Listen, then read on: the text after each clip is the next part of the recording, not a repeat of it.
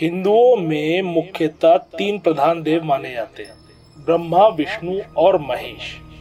ब्रह्मा इस संसार के रचनाकार है, विष्णु पालनहार और महेश संहारक। लेकिन हमारे देश में जहाँ विष्णु और महेश के अनगिनत मंदिर है, वही खुद की पत्नी सावित्री की श्राप के चलते ब्रह्मा जी का पूरे भारत में एकमात्र मंदिर है, जो कि राजस्थान के प्रसिद्ध तीर्थ पुष्कर में स्थित है।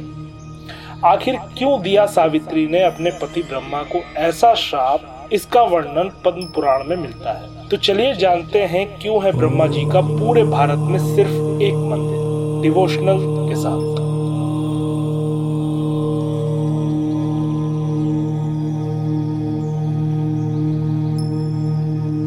हिंदू धर्म ग्रंथ पद्म पुराण के मुताबिक, एक समय धरती पर व्रजनाश नामक राक्षस ने उत्पात मचा रखा था। उसके बढ़ते अत्याचारों से तंग आकर ब्रह्मा जी ने उसका वध किया। लेकिन वध करते समय उनके हाथ से तीन जगहों पर कमल के पुष्प गिरा। इन तीन जगहों पर तीन झीलें बनी। इसी घटना के बाद इस स्थान का नाम पुष्कर पड़ा। इस घटना के बाद ब्रह्मा ने संसार की भलाई के लिए यहाँ एक यज्ञ करने का फैसला किया। ब्रह्मा जी यज्ञ करने हेतु पुष्कर पहुँचे। लेकिन किसी कारणवश सावित्री जी समय पर नहीं पहुँच सकी। यज्ञ को पूर्ण करने के लिए उनके साथ उनकी पत्नी का होना ज़रूरी था।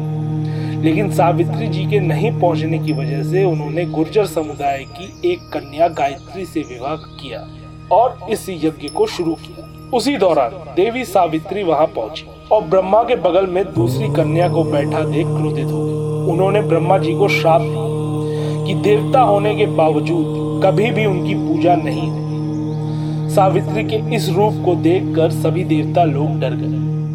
उन्होंने उनसे विनती की कि अपना श्राप वापस ले लीजिए, लेकिन उन्होंने नहीं लिया। जब गुस्सा ठंडा हुआ तो सावित्री ने कहा कि इस धरती पर सिर्फ़ और सिर्फ़ पुष्कर में आपकी पूजा होगी। कोई भी दूसरा आपका मंदिर बनाएगा तो उसका विनाश हो भगवान विष्णु ने भी इस काम में ब्रह्मा जी की मदद की थी।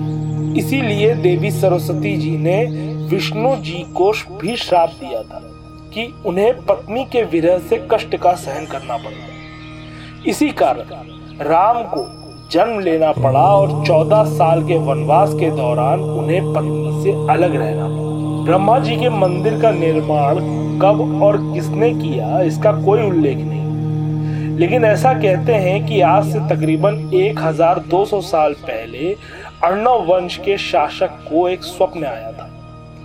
इसी जगह पर एक मंदिर है, जिसके सही रख रखाव की ज़रूरत है। तब राजा ने इस मंदिर के पुराने ढांचे को दोबारा जीवित पुष्कर में सावित्री का भी मंदिर है, लेकिन वो ब्रह्मा जी के पास ना होकर ब्रह्मा जी के मंदिर के पीछे एक पहाड़ी पर स्थित है, जहाँ तक पहुँचने के लिए सैकड़ों सीढ़ियाँ चढ़नी पड़ती। भगवान विष्णु ने पुष्कर में कार्तिक पूर्णिमा के दिन यज्ञ किया था।